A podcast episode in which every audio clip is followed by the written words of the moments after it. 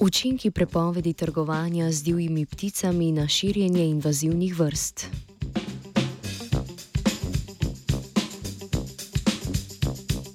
Svetovna trgovina z živalmi pomembno prispeva k izumiranju ogroženih in širjenju invazivnih vrst.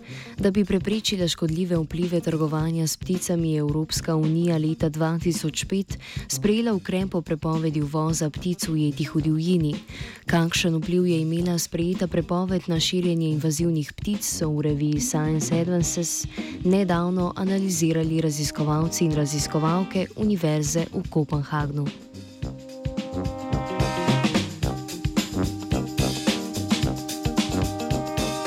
Prepoved trgovanja z divjimi pticami je Evropska unija sprva sprejela kot začasni preventivni ukrep pred širjenjem ptiče gripe, ki ga je na to leta 2007 razširila v trajno prepoved. Nasprotniki so ob sprejetju opozarjali na neželene učinke takšne zakonodaje, zlasti na razvoj črne trgovine in nastanek novih trgovskih poti, s čimer bi se lahko širjenje invazivnih ptic še povečalo.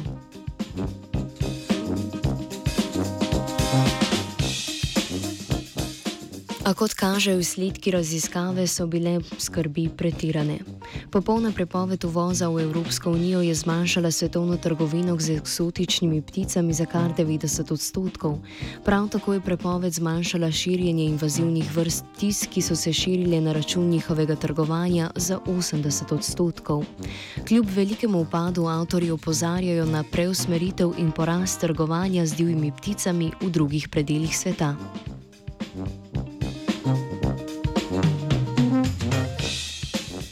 Večina ulovljenih ptic je pred letom 2005 v Evropo prihajala iz držav Zahodne Afrike.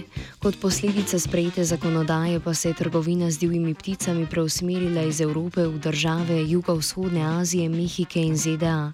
Prav tako se je spremenil delež vrst ptic, s katerimi se trguje. Če je bila prepoved, oziroma če je bila pred prepovedjo večina prodanih ptic iz reda pevk, so po letu 2005 večinski delež prodanih eksotičnih različnih ptic predstavljale papige.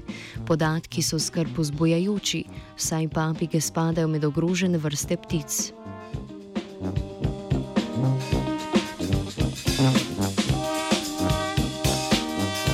Raziskava je tako dokazala učinkovitost prepovedi trgovanja živalmi pri globalnem zniževanju širjenja invazivnih vrst. Zmanjševanje te je namreč ključnega pomena za ohranjanje biodiverzitete in preprečevanje izpodrivanja lokalnih vrst. Vendar, kot opozarjajo avtori, sprejeta zakonodaja ne bo povsem uspešna, dokler ne bo podobna zakonodaja sprejeta na svetovni ravni. To se kaže v preusmeritvi trgovine z divjimi pticami v predele sveta kjer podobne prepovedi še ni.